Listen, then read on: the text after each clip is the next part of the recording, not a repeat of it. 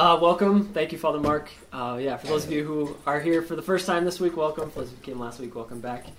Um, when we first started this, we weren't uh, we weren't sure how many people were going to come. We we had no idea if it was going to be 5, 10, 100, 200. We didn't know. So um, we just we just went for it and prayed that the Lord would provide, and, and He did. If we get any more people, we're going to have to find a new room because it looks like we're uh, we're a little we're a little packed. There's a couple seats up front normal Catholics avoiding the front row, um, packing in the back.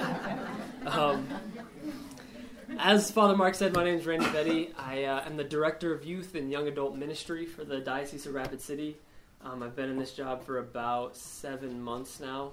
Um, before that, I was uh, the Director of Youth, uh, Coordinator of Youth Ministry at St. Therese. Also, it's good to see my St. Therese folks here. Um, yeah, so I got, got some experience there, and then the the job opened up at the diocese, so I went for it. Um, I'm from Spearfish, born and raised there, uh, grew up there, and uh, living in Rapid now. So uh, even though this is uh, only our second week, um, I've already learned a valuable lesson. And actually, I learned the lesson before before the seminar even started, um, because at one of the planning meetings. Um, I had to leave early for some reason, and this was the meeting where we were deciding who was going to do what. And so on my way out the door, I said, "Yeah, I'll do whatever. Just sign me up for anything." And so here I am. yeah, yeah, I'm the co- coordinator, giving a talk, doing a small group, just doing it all. But um, I, I know now that that's a dangerous thing to do. To say, "Yeah, sign me up for whatever." But um, I'm very happy to be here. I'm glad uh, to do this. I'm excited to do this, um, so we can get a get a taste of the Holy Spirit in our lives. Uh, tonight's topic is salvation, following on uh, the heels of God's love, right? That Susan Safford shared with us last week. Um, God's love, right? We're starting with the basic and the most important thing. God loves us, and now He saves us. So um, I want to start with a, uh, a scripture verse that we're all pretty familiar with, I think. Uh, it's John 3:16. John 3:16 says, "For God so loved the world that he gave his only son, so that everyone who believes in him might not perish but might have eternal life. For God did not send his son into the world to condemn the world, but that the world might be saved through him." All right, any questions? I was like, that's that's the heart of it, right? I mean, what else do we need to know? Um, actually, the talk I prepared, I think I've got enough here for like an hour and a half. So um, there's there's obviously more to say. There's obviously more to say about that, but that's the heart of it, right?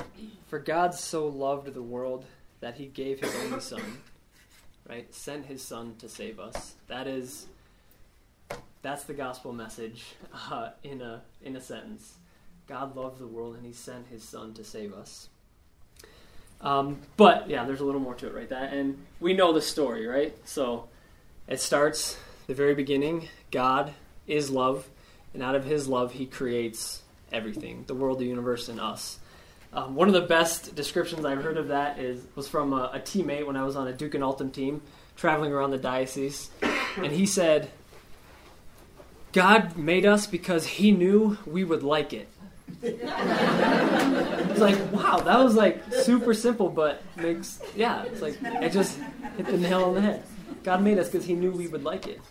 Um, so He creates us, right? He creates us in His own image and likeness, out of His love, made us for love to be with Him, and then we messed it up, right? The fall. Um, Adam and Eve, we know the story uh, we fell. We broke away from God, right? We say, "No, we got this. We can we can do this without you." Um, and through that, sin enters the world, and death enters the world, right?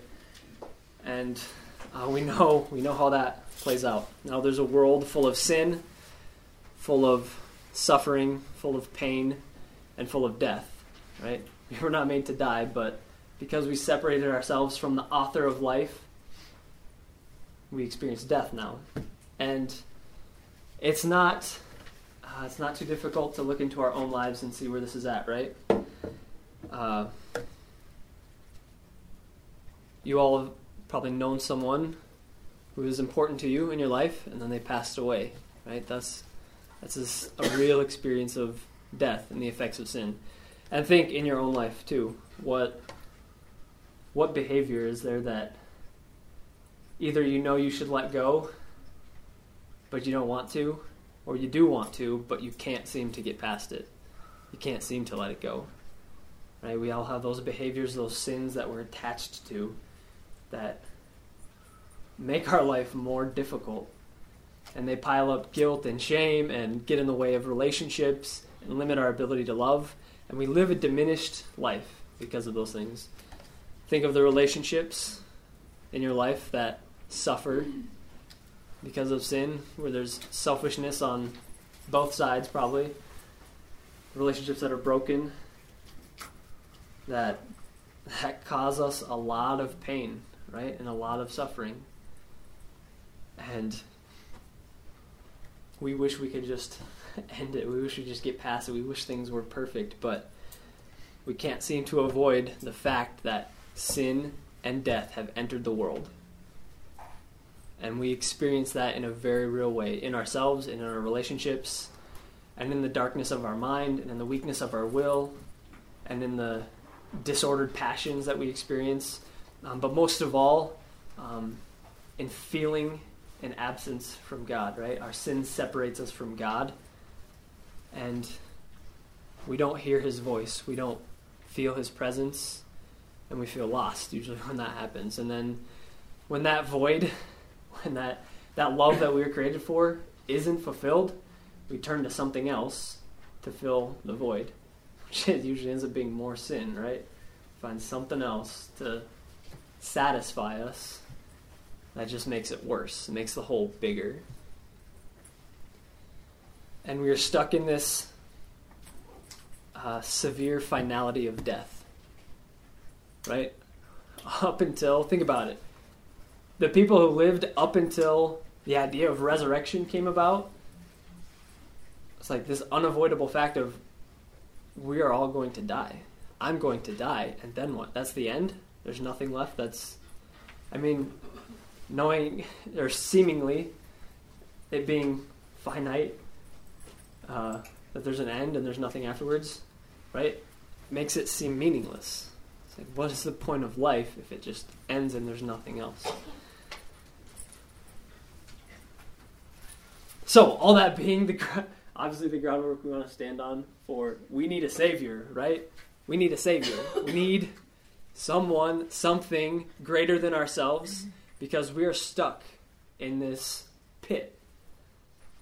And we can all taste that in our lives. You know where it's at. It's usually really painful, so it's not not hard to see. And we need something, someone to get us out of the pit, right? We just need someone to heal those things, fix what's broken, uh, teach us how to love again. Teach us how to let go of our selfishness and our attachments so that we can give ourselves to God and to others and be at harmony with ourselves too, right? Be united with ourselves that we're whole. And thanks be to God, that's that's exactly what God gave us, right? Salvation. We're talking about salvation. So, God sends his son, Mary, gives her fiat, right? She says yes. The angel, angel Gabriel sent, and uh, one of my one of my favorite prayers I just like to to pray is the um, in Latin just the phrase is fiat mihi, let it be done to me. Right, those words of Mary, fiat mihi, let it be done to me. And because of that, yes, because of that, yes, she bore the Savior, right? Jesus took on flesh and came into the world. And then we know his life, right? Grew up in Nazareth after kind of a brief hiatus to Egypt, right? Came back, uh, grew up, lived a pretty quiet life as the son of Joseph, the carpenter's son, until about age 30, and then began his public ministry, right? There's this miracle at the wedding feast of Cana. The water changes to wine. People are wondering where all this great wine came from, right? And Jesus is kind of starting to stand out now. Um, and he calls his disciples and he travels around and he begins to preach and heal and teach and yeah, open the eyes of the blind and open the ears of the deaf. And amazing things start to happen. And um, all these people who are around Jesus who thought, you know, this is just a really great guy, are starting to see there's something a little more to this guy than just guy, right? There's there's something divine here. Well, like what is going on? Um, and ultimately, right, the Paschal mystery, Jesus goes to the cross. Right, he's condemned. He takes his cross. He dies, and he dies for us. And in that death, he takes on all of that stuff that we're stuck to. Right, all of those things that we don't want in our life that darkness he takes on himself. That sin he takes on himself and dies with it. Right? He becomes the offering. And through his death and then resurrection, uh, we see the destiny of human nature, right? Jesus, who is God, takes on a human nature and shows us he does human nature right, right? Whereas we keep messing it up. Um, Jesus like, no, I'll take on a human nature and I'll show you how to be human. Um, he lives a sinless life, dies, and comes back to life, right? Resurrection. And that's the new life. And in that we see what we want. And we and he shows us what he's offering us, right? Eternal life, right? I mean this this resurrection is is different than like Lazarus coming back from the dead, right? Because Lazarus eventually died again. Whereas Jesus has new life, right? He is uh, the firstborn of all creation. Right, he's he remakes human nature to what it was supposed to be, which is life unending in perfect union with divinity. So that's what that's what Jesus does for it. We know that. That's kind of the big picture, right? Creation, God works in His uh, His chosen people. Eventually, Jesus comes and He dies for us. He rises again. He starts the church, right? He ascends and sends the Holy Spirit upon the apostles, and the church is born and vivified and given a new power, and they go out and evangelize, and the church begins. So, we know that. We know what's happened. But that was 2,000 years ago, right? Almost.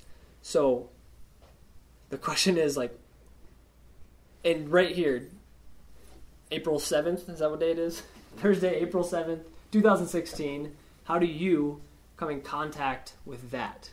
With that saving mystery, that paschal mystery, that work that God did in his son Jesus? How do we participate in that? Like where like where do we come in contact with that? How do we touch it? Right? How do we bring it into ourselves?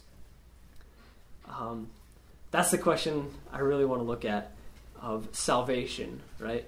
We, we kind of see the big picture salvation, right? Hopefully, we're taught that in you know CCD or RCIA or growing up or just reading scripture, right? We see what God has done, but how does it come into me? How do I get saved? How do I experience that new life? Because I don't know about you, but I still experience that darkness and that sin and that misery and that suffering. And I'm sick of it, right? I don't want it in my life anymore. I want to experience new life. I want to I want to know that I'm going to live perfectly united to God for the rest of eternity. I want to be with him. So how do like where where does that connect? Right? Where do we get plugged in? Um,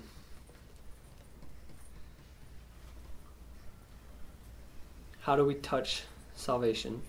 I started started to scratch the surface, started to learn the answer to that question. Uh, my junior year of college, um, I was in seminary at the time. I was a seminary for the Diocese of Rapid City for a couple years, and uh, at Immaculate Heart of Mary Seminary uh, in Winona, Minnesota, um, I played basketball. I was on the intramural basketball team, and there was one game. It was right at the end of the game. It's kind of embarrassing actually because they only had four players and we had five and we were still losing. But um, but it was close. We were putting up a fight. But it was like the last few seconds of the game. I shot a three. I missed, but the ball came straight back at me. And so I get my own rebound and I charge straight at the hoop. And I'm going up hard, and a defender steps in the way right as I'm going up off my left ankle. And I step on his foot with all my force, right? I'm going up hard. I'm jumping towards the hoop. That was my last plant. and all of my force, all of that momentum on a completely sideways ankle. And there was a super loud pop. And like I, I instinctively knew what happened before I even hit the ground, right? Because I landed on one foot and just sat down. I was like, I'm done. um, and it was, uh, it was mostly just a sprain. It was mostly just a sprained ankle, but I sprained it so bad that the very tip of the bone, my leg bone, got pulled off. It was just a teeny tiny little speck. So technically, it was a fracture. So I can say I can say I broke my ankle, um, even though it was really just a sprain. But yeah, I mean, a few hours later, it looked like I had a purple sock on. It was like like halfway up to my knee. Um, but where I really learned the lesson was the you know six weeks after that when I'm hobbling around on a crutch. Um, my room was on the third floor, floor of the dorm. There's no elevator in the dorm, so that was kind of a pain. I was pretty, I was pretty sure that I was going to roll my other ankle skipping down the stairs on one leg. Um, thankfully, that never happened. But um, where I really started to learn the lesson was uh, people would offer me help. Right? They would ask, can I get that for you? Like, can I hold the door for you? Can I hold your crutch for you while you do that? Um, do you need a hand? Right? Breakfast, we go through line. I was like, let me carry your bowl of cereal for you. And almost every single time, my immediate reaction was, no, I got it. No, I got it. I can do this by myself. I don't need your help. And uh, in and just like and just reflecting on that, it took some time to see, but um, like up until then, I lived my life completely self-reliant. It's all I can do it. I don't need your help. I have the power. Um, yeah, go do your own thing. I'm, I've got myself covered. And it was really hard to to let that go and to to realize just let the truth sink in that it's okay to depend on other people. And the way that translated to my spiritual life is that in my prayer life, it's okay to depend on God, right? Because I'm sure that helped shift my prayer life. Because I'm sure the way I was praying up until then, I'd go to the chapel and I'd, you know, pray with scripture or something, and I would like manufacture a grace out of it, right? Like I try to squeeze something out of it. Like, God, come out of this holy hour with a, a nugget of truth or a new insight or something. Meanwhile, God's probably just like sitting there, like waiting for me to look up at Him. Like there wasn't a lot of conversation in that prayer. Um, but that was where I really, really started to to learn to depend on others, and that that started a, a shift for me in my prayer life. And God's still hammering that tendency out of me in the most painful ways possible, but uh, but it's good and it's it's what I need, I guess, to learn the lesson. But um, dependence on God, like where does that contact come in? So um, I have a handy dandy little handout for you. A couple of my helpers would uh, help pass these out. Um, this is big picture, the, the sacramental economy, the economy of salvation. It's all squeezed onto one page. I don't have time to go through it piece by piece, but there's a lot on there to pray about and think about. So um, take a take a good look at that. But thankfully, right, that question, how do we come in contact with salvation? Right, we know what God has done, and that's how we're saved. But how do I take that? Right, how do I receive that gift? How do I touch it? How do I take it into myself? Uh, well, God answers that question for us, right?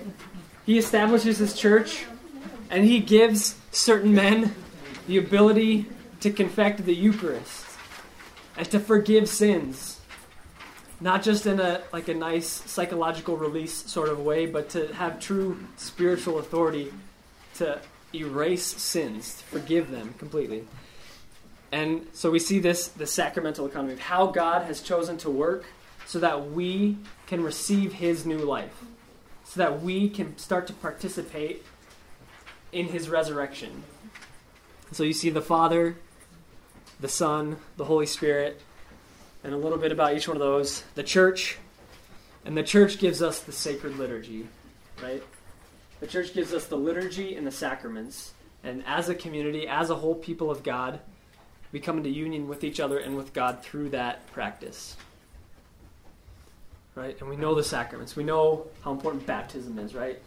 This this rebirth. the gift of the Holy Spirit, a new identity as a son or daughter of the Father, uh, confirmation, reconciliation, Eucharist, right? And then a call to vocation, right? one of the other sacraments, marriage or holy orders, and healing in anointing of the sick, right? We have this means that God has given the church, that the church gives us, the members of the church, to come in contact with that grace, with that new life. Here's the kicker, though. Here's the tricky part. You know, in your own experience, that this doesn't. This isn't like automatic, right? It's not just like go and then it's done, and then all your sins are taken away, and all the pain goes away, and all the suffering goes away, and life is just a happy bliss from then on out, right? You know that that's not how it works, right? If you've gone to mass, okay, honestly, who's ever been bored at mass, right? Does that feel like new life to the resurrected life, that joy, the deep joy and an intimacy with God. Um, so that's the trick, is that at the heart of this, the liturgy and the sacraments is a relationship, a personal relationship. um, to give a little more context for that, there was a paragraph I wanted to read here from the from the Catechism.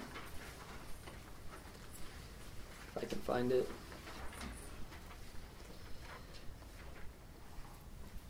I'm um, talking about salvation. So, just to make sure we have this clear, this is what the church teaches. Salvation comes from God alone. But because we receive the life of faith through the church, she is our mother. We believe in the church as the mother of our new birth, and not in the church as if she were the author of our salvation. Because she is our mother, she is also our teacher in the faith. Right? Salvation comes from God, from God alone. But He's chosen to give it salvation through the church, and in that, there's a personal relationship, right? Where we encounter Him, where we feel His presence, where we hear His voice, and we encounter Christ in a real way.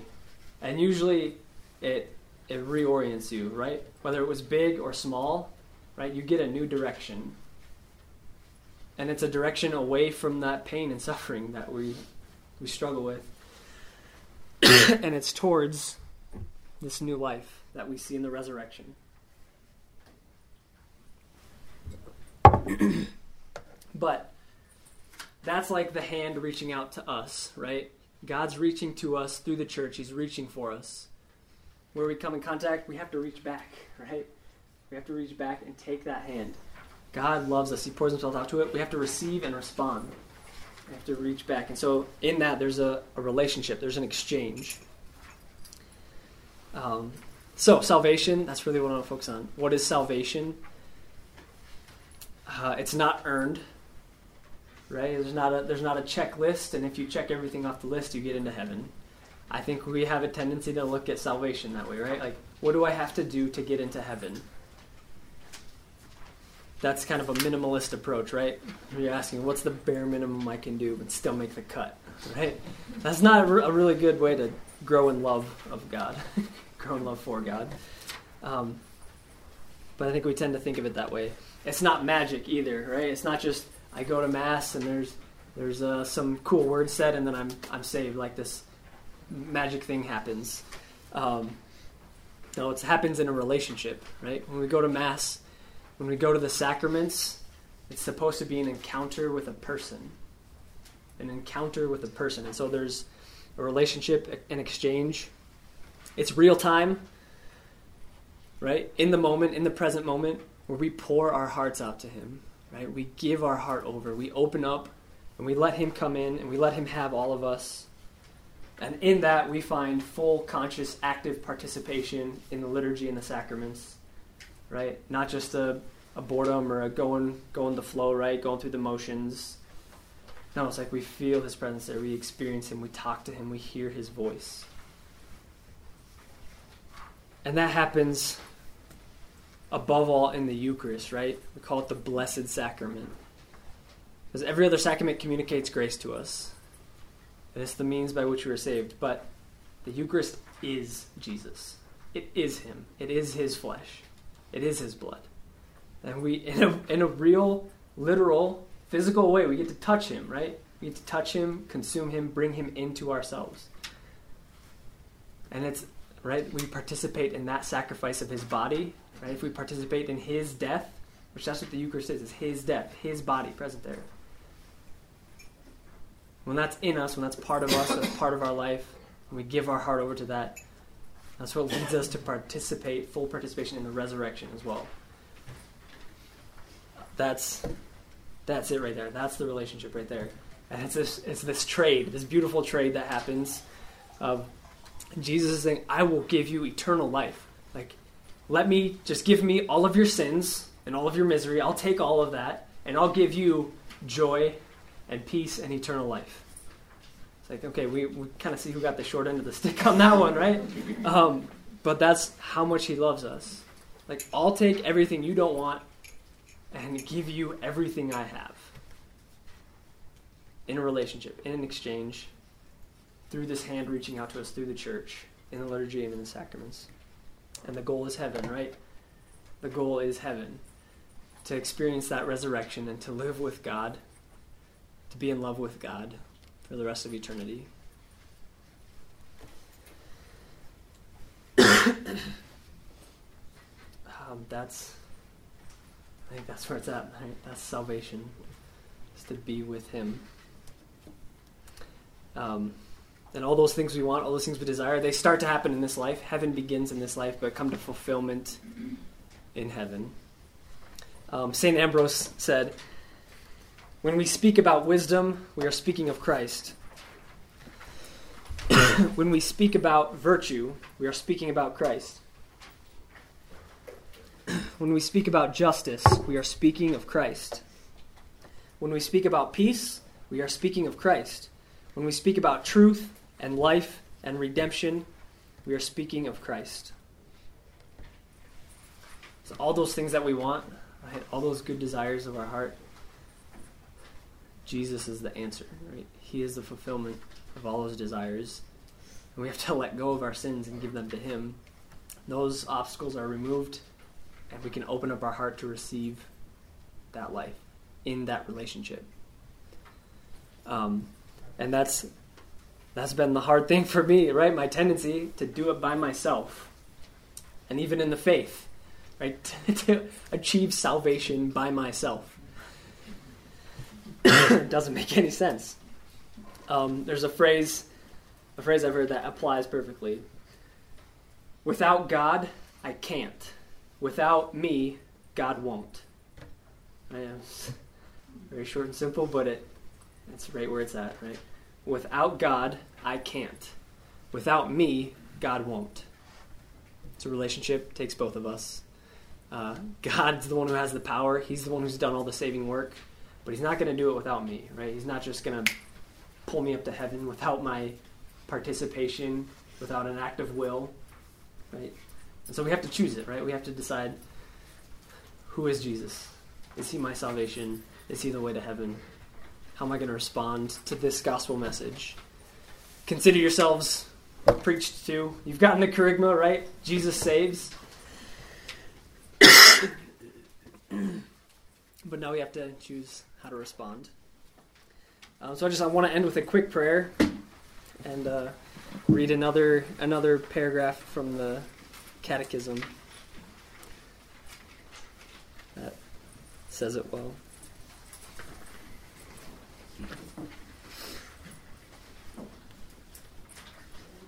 In the name of the Father, and the Son, and the Holy Spirit. Amen. Jesus means in Hebrew, God saves.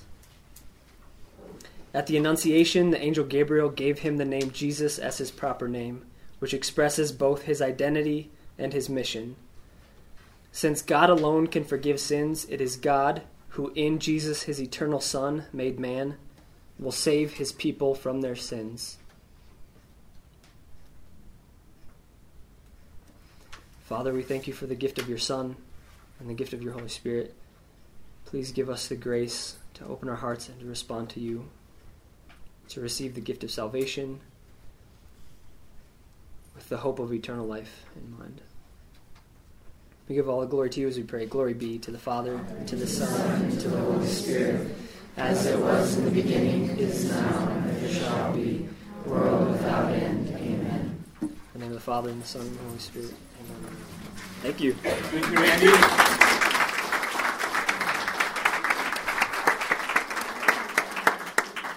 Wanted to invite Bridget Decker, who will uh, be our, our witness uh, speaker tonight, uh, will give uh, her testimony.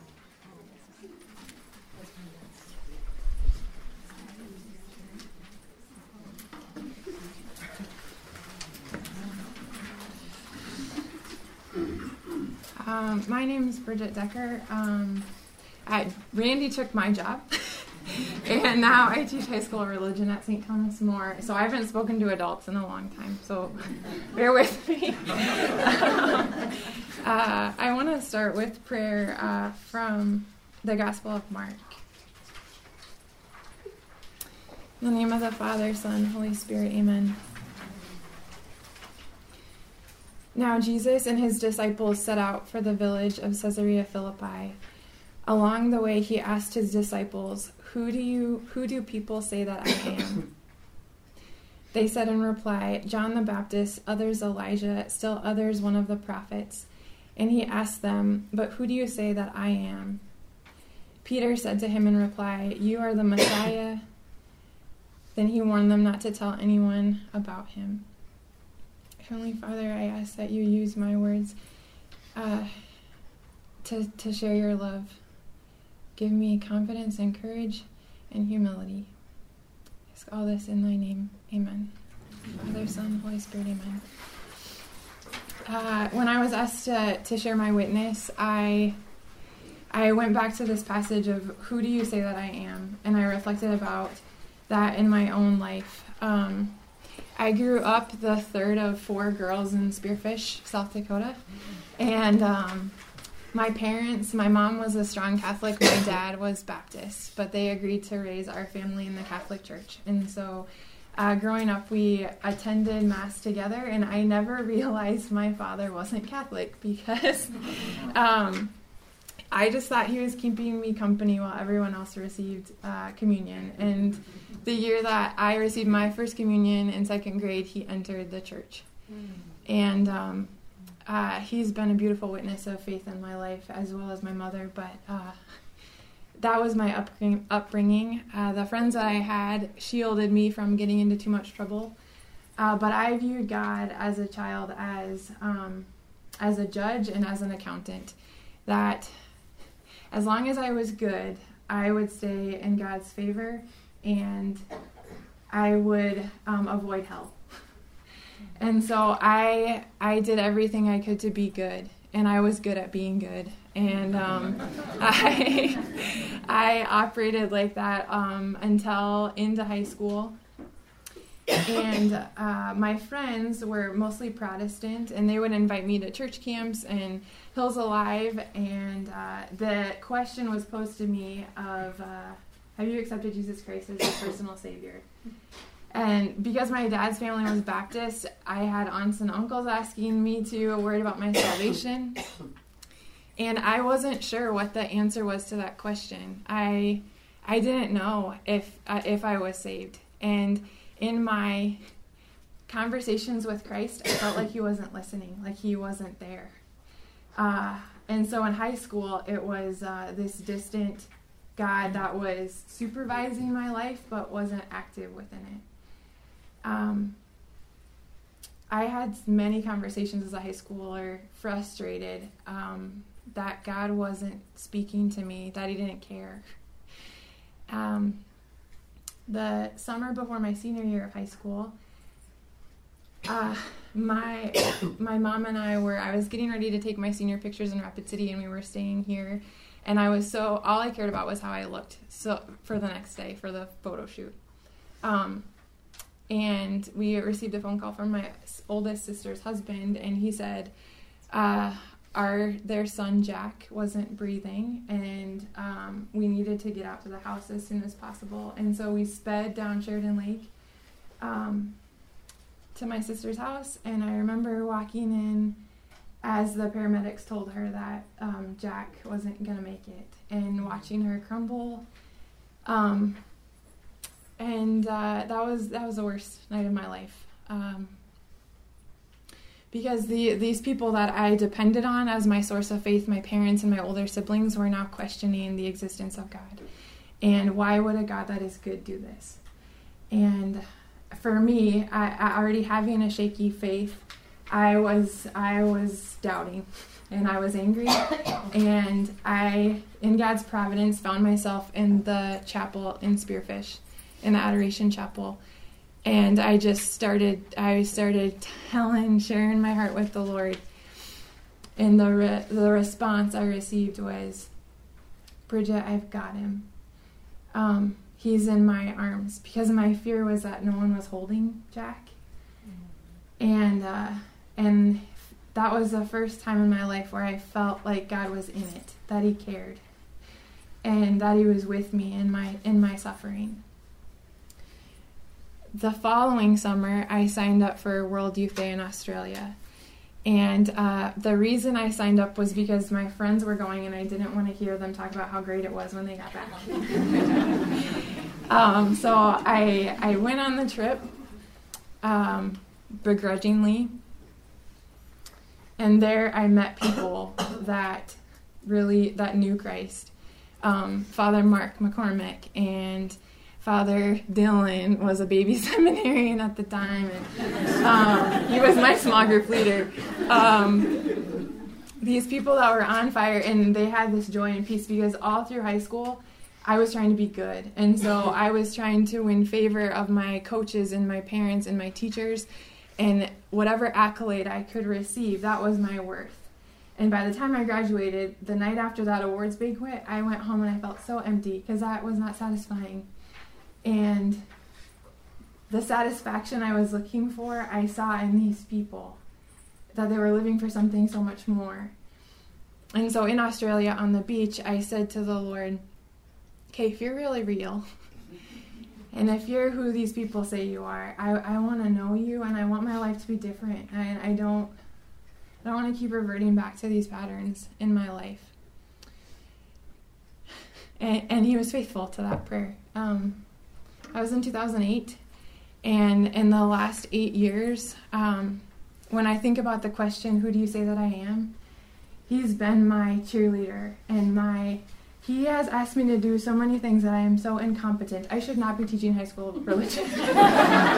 Gail Winger, I'm, I apologize for any harm that I've caused your daughter. um, but he calls me in over my head and I all I can do is say, Lord, I'm here's my empty hands. Use me as you will. Um, he's been my healer and my counselor in the moments where I've felt so wounded and unworthy and he's he's you know, he's been there in bed with me when I'm crying and he's helped me. He's been my best friend. He's been uh, my comforter and my confidant. And um, as a teacher now, I seek his counsel as the good teacher.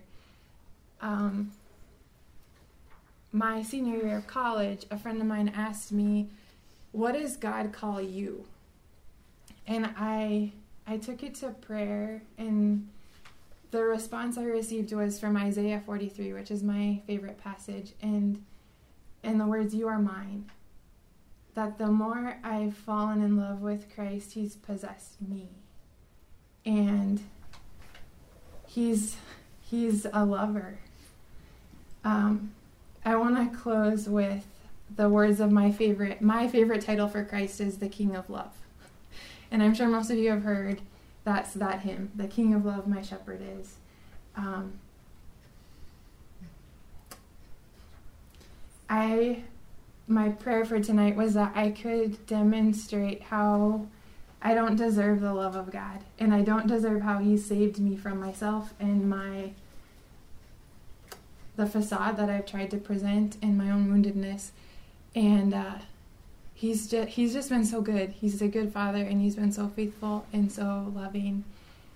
And all I can do is stand in gratitude for what he's done in my life. And as all of you know, in your own lives, I know many of you, and I know that He's touched you um, in very radical ways. Uh, if you just close in prayer with me. In the name of the Father, Son, Holy Spirit, amen.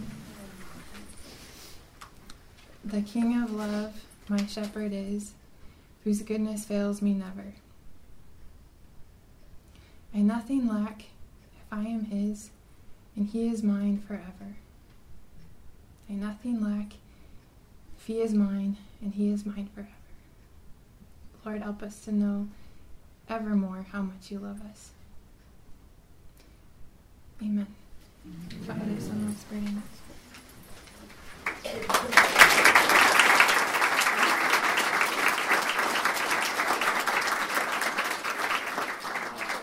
Thank you, Bridget. I'm going to turn it back over to uh, Randy, and he's going to split us up into our small groups. So you need to be back in, in this room uh, after you leave for your small group at 8:20 uh, back here. So um, don't forget uh, mustard seeds. We have some books uh, as well uh, for you to look at. But back here at 8:20, uh, go right, go to your coffee, water, small groups, and we'll come back.